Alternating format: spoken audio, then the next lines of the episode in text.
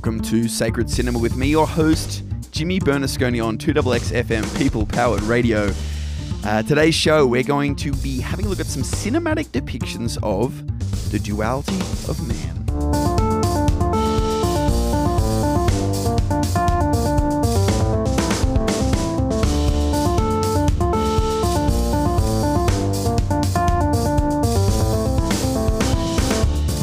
Whoa, whoa.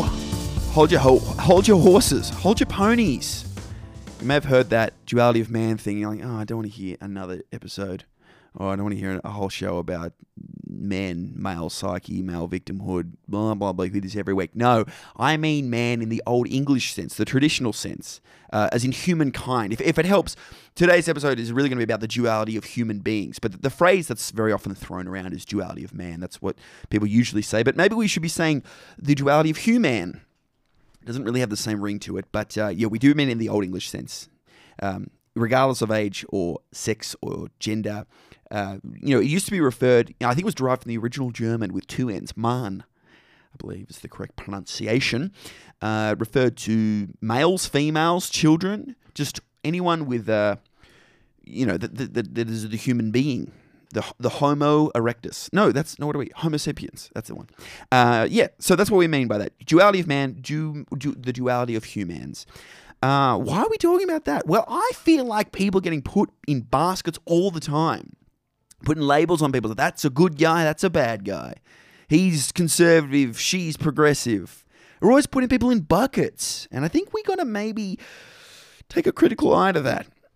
Why do we keep doing that? Are people really just books on one end of a shelf, or do they sit somewhere in the middle? Are they rainbow coloured, as it were? Do we need to have a more dynamic view of people? What what does cinema have to say about that? Cinema's often using these polar these these you know often uses stereotypes or maybe archetypes people who um, personify certain uh, traits. There's usually good guys in in westerns and and bad guys in disney movies. Um, are there any films that sort of question that? Are there any films that use that uh, to their advantage or to our advantage as viewers? We're going to find out today or hopefully we'll have a bit of discussion about it. But before we get into the films themselves let's have a look at depictions of the duality of man in history throughout it, um, explorations in philosophy and psychology, perhaps. Well, obviously, good and evil, the, the duality uh, of, the human um, of human morality, let's say, has very, very much been explored in both Eastern and Western philosophy. If you would like to dichotomize philosophy in that sense, perhaps that is a bit of a faux pas uh, in the context of today's discussions. But obviously, the you know the the, the symbol of yin and yang, right? the black and the white with the little dots in between, describing how obviously or seemingly opposite or contrary forces may actually be complementary or interconnected or interdependent, and that maybe we need to look at opposites as things that attract. I mean, looking looking at you know duality in, in the context of science, you know, magnetism uh, you know, that, that informs us a little bit about this sort of thing. But also, of course, in, in Western philosophy, we've got, uh, well, if you can call this Western philosophy, Western religions, you've got, you know, heaven and hell. You've got right and wrong. You've got God up there and the devil down there. And in the ancient Greek and, and, and the ancient Romans, they obviously have the you know the, the gods and the goddesses. You got Zeus, and then you got Hades, and um, you know uh, the river Styx and all that stuff. So we're constantly we, have constantly had these ideas of, of of of black and white, good and evil, up and down. Um, but but but also not just in, in, the spiritual realm, uh, but in, in, in, the political realm, in the political in the philosophical realm as well. Thomas Hobbes talking about human nature more broadly, how we have those these two um, competing motivations, our passions and reason. I mean, that's, also you know the Stoics talked about that as well. But you know the logos and the passions, and and and the idea. Um, the idea that the duality between passionate motivation and humanity's unique capacity for reasoning has sort of been at the center of, of Western um, philosophical discourse for the for the last couple centuries. But but all this sort of talk is very um, broad. This is all very human nature based. I also today let, I want to look at some films that look at uh, the duality of specific humans. Um, perhaps there's a there's a dualism going on within the psyche, and perhaps we need to turn our minds to psychology as well. And I think um, uh, you know a real favorite of mine of all the psychologists I love, a real favorite, obviously Carl Jung, very prominent thinker, had these concepts of the persona um, but he also had the concept of the shadow, and they're not necessarily interlinked every time he used them. But you know, the persona is that is the social face, the the identity that we present to the world. Um, it's obedient to the expectations of our surroundings. Um, we play into what people, th- the, the kind of person people think we are, and this is this is one half of us. That's one identity. Um, but then behind all that is the shadow self um, which perhaps in a sense represents the dark side of, of the personality, the, the traits that as children we were discouraged um, from from acting from from personifying from from acting out from, from indulging as it were. And then he goes into this whole sort of thing about when we see it in other people we don't like it and and and, and all that. But we won't get too much into the, the psychology of it all. But but the point i'm trying to make here is that this idea of duality is something that uh, both connects with our understandings of human nature more broadly, but also our understandings of the individual themselves. The idea of this this bipolarity taking um, um, this bipolarity within the human race itself, and this bipolarity in every single individual as well. But enough of the boring chit chat. Uh, let's get to the films themselves. The films we're going to be talking about. The first one, the 1979 Francis Ford Coppola absolute canonical text Apocalypse Now, a personal favorite of mine for many, many years, or at least um, when I was in high school. After I saw that film, I didn't. Uh, that was the film that made me realize that films are so much more than just moving bitches on a screen. Uh, we're going to be having a look at that one in the context of discussions regarding the duality of human nature itself, uh, and then we're going to have a little discussion about duality within an individual, individuals, depending on how you interpret the film, and that conversation is going to be centered on Ingmar Bergman's persona. Surprise, surprise. Obviously, uh, I wouldn't. I was going to bring up Jung and the idea of the persona without talking about Bergman's film Persona as well. And then to finish off, we're just going to throw all of this away and talk about the limitations of a dualistic worldview. Are we supposed to view people like that? Are we meant to say that certain people fall into one bucket and certain people fall into others, or that that people themselves exist as these these bipolar um, entities. Well, to, to, to sort of explore that idea a little bit more, we're going to have a look at David Lynch's film Mulholland Drive. Um, and of course, hearing all these, hearing me mention all these films now, you might be thinking, how the heck is he going to talk about all of these um, in the context of the duality of man? They're about so much more than just that. I know. But as I've said before on this show, we'd like to take a look at the insights these films can provide about the theme rather than say what these films are about. We want to use these films, uh, we want them to be tools for our own. Um, sense of wholeness, uh, to, to progress better, to become more whole as people. So let's get started with the first film, Francis Ford Coppola's 1979 film, Apocalypse Now. So, based on Joseph Conrad's novel The Heart of Darkness, Apocalypse Now tells the story of a troop of uh, American soldiers in the Vietnam War led by Captain Willard, played by Martin Sheen. Now, they're on a mission, they're going down the river. Uh, which is a very popular narrative structure, or has become a very popular narrative structure. Uh, obviously, you've got Heart of Darkness, you've got Apocalypse Now. More recently, Ad Astra. A lot of people have been saying that's sort of the Apocalypse Now of our of our age, and I would love to talk about Ad Astra in a future episode. But it does seem to have become a very popular um, narrative structure. They go down the river to uh, basically assassinate one of their own guys, to assassinate Colonel Kurtz, who has gone AWOL and supposedly kind of created this um, cultish society. Uh, he's got this compound at the at the end of the river, and, and Willard's got to go down there and finish off the job. Um, so, from right from the get go, we have, in a very simplistic sense, um, a, a, a, dichotomy between a civilized man, um, Willard, you know, a man from the army uh, who has a, a, strung, a structured lifestyle, who wears a uniform, who's clean shaven, and the wild child uh, that is Colonel Kurtz. Uh, played by I should mention he's played by Marlon Brando. So when he appears, um, you really know you're dealing with someone very special um, there. So we're returning to this idea of you know the, the Hobbesian distinction um, between rationality. You know, the U.S. Army it's it's it's regimented. They they have a clear cut structure. They have a framework uh, for how they go about things. And then I guess the the I, I, I want to use the word passionate, but what I mean by that sense is uh, the, the, indulgent or the um, uh, you know, it comes from a place of instinct, um, somewhere something intuitive. Um, that that that's Kurtz's world. He, he's he's in the wild reeds. He's in the, the wild vines of the Vietnamese um, jungle. We we have a we have a civilized man and a and a primal man, a, a savage man. Uh, you know, like a like a not not a caveman, but but but an animalistic man. So how how is that depicted in the film? How does Coppola go about doing it? Well, I suppose in a very uh, simple sense, we just sort of touched on this a second ago. Um, in, in, basic things like the production, basic things. So in in in sort of um, on I on I guess on the on the service level, we've got the production design and the costumes. Obviously, uh, the American troops, as I mentioned, are clean shaven. They've got the, the green uniforms, uh, very uh, you know a regimented. Um, uh, regimented uh, daily life.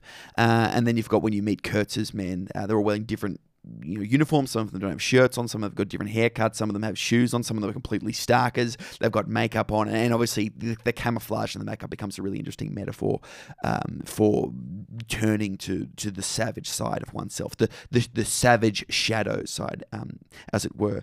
Uh, there's a really good quote as well at the beginning of the film when Willard's getting um, the mission spelt out to him by General Corman. He says, In this war, things get confused out there. Power, ideals, the old morality, and practical military necessity.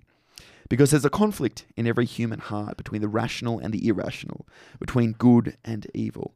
And good does not always triumph. So, you know, rationality, irrationality, good and evil. But I think for me, my favorite depiction of, of the duality this motif of duality uh, is in Walter Murch, who was the editor of this film. The, the opening um, sequence, um, where we've got the, the, the burning forest and the fan with the helicopter sound in the back, and all that's fantastic. But there's this beautiful shot where, with the first time we see Willard, he's he's upside down on the left hand side of the screen. He dissolves in, and and and to his right dissolving in is this is this later image. We're not really sure what it is at this point in the film because it's the opening sequence, but it's of this um, tribal sculpture, like a totem head, uh, which I suppose, in a very stereotypical sense, is representative of of the savage, of the tribal, um, of the primal. And it's almost to say that you know because one's upside down, one's front ways up, uh, th- that the the reflection of the civilized man's face is that of um, uh, of a primal uh, and, and, and savage um, face. Um, so, so we've got this this idea of the dichotomy uh, uh, of man being set up um, from the beginning. But but does it end there? Do, do, do these characters remain um, bookends, as it were? Well, no, of course not. As Willard travels further down the river, he's he's transformed um, not not because of some kind of conscious or or logical decision. Um, by his surroundings, he changes the the, hop, the, the hypocrisy, the the inconsistency, um, the general chaos of his surroundings um, dismantles any concept of, of a of a of a dichotomized world, um, as as General Corman may have mentioned earlier in the film. Um, he can't tell the difference between good and evil in the middle of the Vietnam War. He can't tell the difference between what is right and wrong uh, when you see the supposed um, good good guys doing terrible things and vice versa uh, and, and, there's plenty of, of, good quotes about that i think obviously the other really good one is um, when he meets kurtz he, he, talks about the idea of um, these guys being able to um, these American troops being able to fly overhead um, in these planes um, and, and, and bomb all these innocent uh, civilians, uh, but they can't write the F word on their plane. Like, like how, how does that work? Um, how are the means justifying the ends? And, and obviously, this is something that's coming up a lot in, in Western literature at this time. There's a lot of uh, catch 22 um, situations in this film, I suppose. Obviously, that's to do with the Second World War, but this one's to do with Vietnam. So, um, this is a really good one to go to for depictions about the duality of, of human nature itself, about you know the, the, inner struggle between order and chaos within all of us, between the, the, savage and primal part of us and the civilized part of us. But but what about a film uh, that looks at individual people? Is there a film that, um, that, that that depicts the dualistic tension that's at play within within people that explores ourselves as as personalities and and, and the tension that we feel uh, when we go deeper into ourselves? Well, indeed, I believe there is, and that would be Ingrid, Ing, Ingrid, Ingmar. What said Ingrid Bergman? Ingmar Bergman's uh, persona. So, this 1966 psychological masterpiece uh, explores the relationship between Alma, who is a nurse, uh, who is looking after Elizabeth, who is uh, a famous actress, but it's really important to note um, from the get go, she is mute. She doesn't talk, or at least she doesn't talk uh, at the beginning or throughout most of this film. And just from right, obviously, right from the beginning, we get we get this figure of it. We get the, the image of a nurturing figure in Alma. And I should say that if you Google uh, what does Alma mean, the name, it does say a nurturing or kind um, sort of person uh, looking after this prestigious um, yet voiceless figure looking after them, taking care of them, uh, trying to trying to allow them to grow, um, having power over them in a way that that's allowing them to to blossom, as it were. And there's obviously a tension there that that, that comes out, um, obviously, to make the, the film industry. We should should mention as well that uh, Elizabeth uh, Elizabeth. Um, it means God's gift. So that's also lifting up these ideas of of, of you know the the ideal, the best, uh, the divine, something very valuable, uh, perhaps something superior. But I don't want to get too much in the names and what they mean. Um, anyway, so the, the lens through which I want to look at this film for the purpose of today's discussion is is that Alma and Elizabeth are the same person. I like to think of it like that. That they're, they're, they're two ends or two forces in this inner tension. I mean, inner as in I N N E R hyphen tension uh, that, that exists within one singular identity. And I'll go into that a little bit further so it makes a bit more sense. I, I like to think that that Elizabeth being being this this voiceless uh, figure is the version of Alma that she never got to be, that, that she that she could have been. That you know that famous projection of ourselves that we have when we're young and we want to be famous, we want to be want to go to Hollywood and, and win Oscars. This person that we always thought that we could be, that we that we maybe secretly wanted to be when we when we think about it from our gut rather than our head. You know, it's a version of Alma that, that doesn't have a voice. She never actually pursued this person. She never actually embodied this person. Um, she never achieved uh, the life that Elizabeth achieved. Uh, she never let her out into the world. She never manifested herself. And the, the anxiety that Alma feels about that, I think, is is conveyed through her dialogue uh, through a lot of this film. Um, there's one point where she's talking about um, her, her life as a nurse and what it's like to have a safe and secure job. She's she always knows she's going to have money. She talks about her husband, who's who's very nice and handsome and polite. But but as she sort of talks about this, she laments it in a way. She starts to think about the life she could have, uh, the, the, the, the life of others, or the fact that her life is almost too comfortable, too secure, too too safe. And, and there's another conversation that they have, or, or monologue, I suppose um, that Alma has, where she talks about these old nurses that she that she admires. Um, there's there's something about them that she sees to be uh, really virtuous. How they how they work really long hours and they really care about the job. And she sort of says, "Imagine being that passionate about something. Imagine being so ambitious." Um, and, and and also I think um, well, I don't want to get ahead of myself, but there is a story that they both uh, that, that she tells about a time that she went to the beach with the, with this other woman who was very carefree and how she admired her as well. But I don't want to get ahead of myself just yet. We'll get into that in just a second. So uh, th- these are the two figures. Uh, what's the relationship between them? What's the, the, the view of Elizabeth? How's that depicted? How's that conveyed through metaphor in the film? Well, well, I think there's a lot of imagery about sacrifice, specifically abortion. Um, abortion as a as as a as a symbol of sacrifice in a way because it's almost uh, you know it's one thing to sacrifice oneself but it's another thing to sacrifice someone else uh, for you uh, or, or, or someone's sacrifice someone to sacrifice at someone else to someone else's expense is, is another way of putting it. So I think this metaphor comes out obviously at the beginning of the film. Uh, there's these spontaneous images uh, that are, that are shown at the beginning, and we get one of a lamb, and we get one was obviously a popular um, image of sacrifice in in, Judeo-Christian um, religion, but we also get this literal uh, shot of I think it's like a, a, nail going through a hand. You know, obviously Jesus. You know, these ideas of sacrifice. This is this underpinning theme of human of humanity and human history, uh, but we also get this shot of this little boy with his hand pressed up against this big glass screen, and there's this um, this woman behind. I, I think it's Alma or Elizabeth. Or it's the idea of, of a young woman, and, and, this is sort of um, a, a realistic, not a realistic, a surrealistic or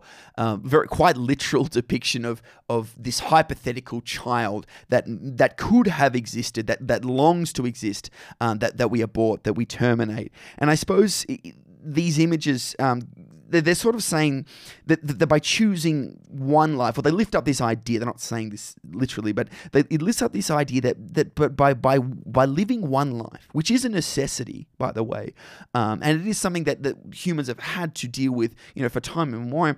We are, we are necessarily sacrificing another version of ourselves. We're we're, we're sacrificing another personality or identity, as it were. Where if we're if we're choosing fame, we're sacrificing security, or, or vice versa. If we're choosing comfort, we might be sacrificing prestige. Um, it's like we're aborting life, or it's like we're saying goodbye to this this hypothetical version of ourself. So that's a very cut and dry way of looking at the human experience or, or, or, or, a specific identity itself in a way. I wonder if there's a film that we can go to, I, I think there might be, uh, th- that perhaps depicts an identity in a way that's a little bit more colorful, that's, that's boundaryless in a way, or perhaps that we can turn to for for for a depiction of the human spirit that's a little bit more fluid, that doesn't play into the dualistic worldview. And so at this point in today's discussions, I want to move to our final film, which is David Lynch's 2001 film Mulholland Drive. Now, I'm very apprehensive about giving uh, giving a little rundown of the plot if you haven't seen the film. Uh, I, I, it's one of those few films. Uh, it, it's uh, to say it's not linear is a little bit of a um, understatement. It's not a film that you can actually spell out. It's a true artistic masterpiece in that. It's a true um, uh, filmic juggernaut.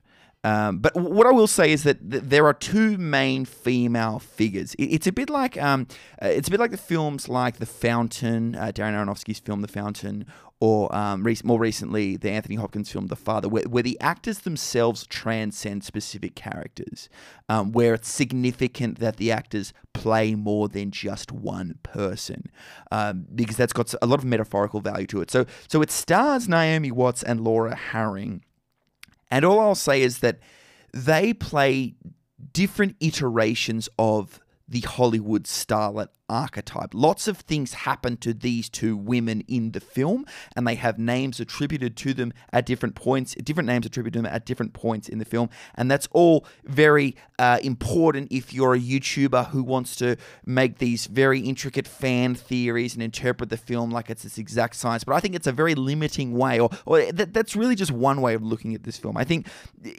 what the film is uh, important, or like why I really enjoy the film, is that in all of this variety, in the various iterations of this archetype, we get the experience of the chaotic and unpredictable and crazy experience that it, that it is to go to Hollywood, uh, particularly particularly as a woman, uh, especially at this time. You know, looking at it from a post Me Too era. I mean, this is 2001, right? Um, you know, this is Harvey Weinstein uh, at his peak.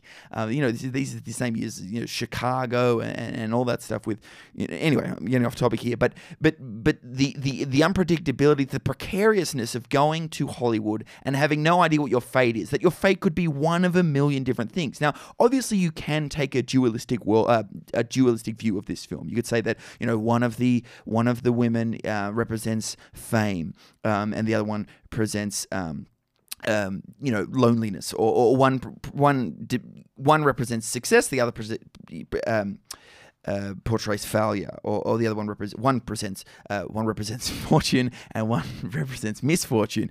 Uh, but again, I think this is very li- limiting. It doesn't it doesn't uh, in any way convey the variety of different experiences um, that, that that are iterations of this core idea. At the core of it um, is, is this one archetype, and that there's an infinite amount of of different variations on that archetype. Or, or that wouldn't make it an archetype, would it? But there's many different variations on this core uh, starting point um, getting off the plane at LAX and that, that, a million different things could happen. It doesn't work if you view it um, as a dualistic film. And, and, and, and obviously, I don't want to go too far to say this film is about what it means to be human itself, but you could really say this about any character in any movie or in any story that, that you have this starting place at the beginning of a film.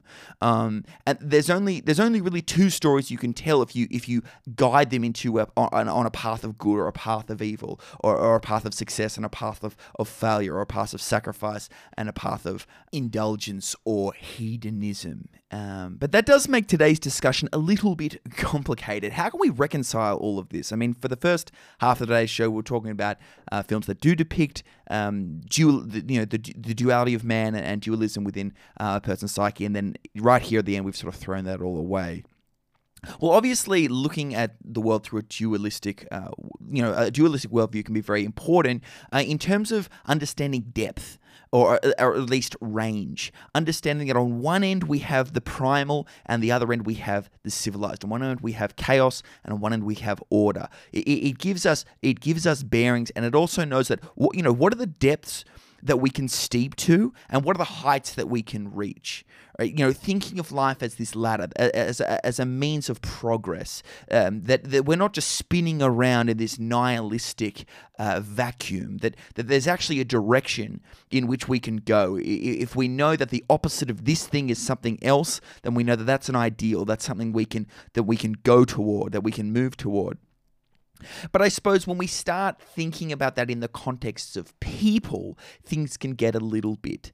Um, a little bit uh, dangerous or a little bit scary. Obviously, archetypes are important because they give us these ideals. If our, and I don't, I don't even mean to be um, judgmental or normative about that. If your ideal is to be primal, you've got that by watching Apocalypse Now. You can look at Kurtz and you can know what that looks like. It gives you direction.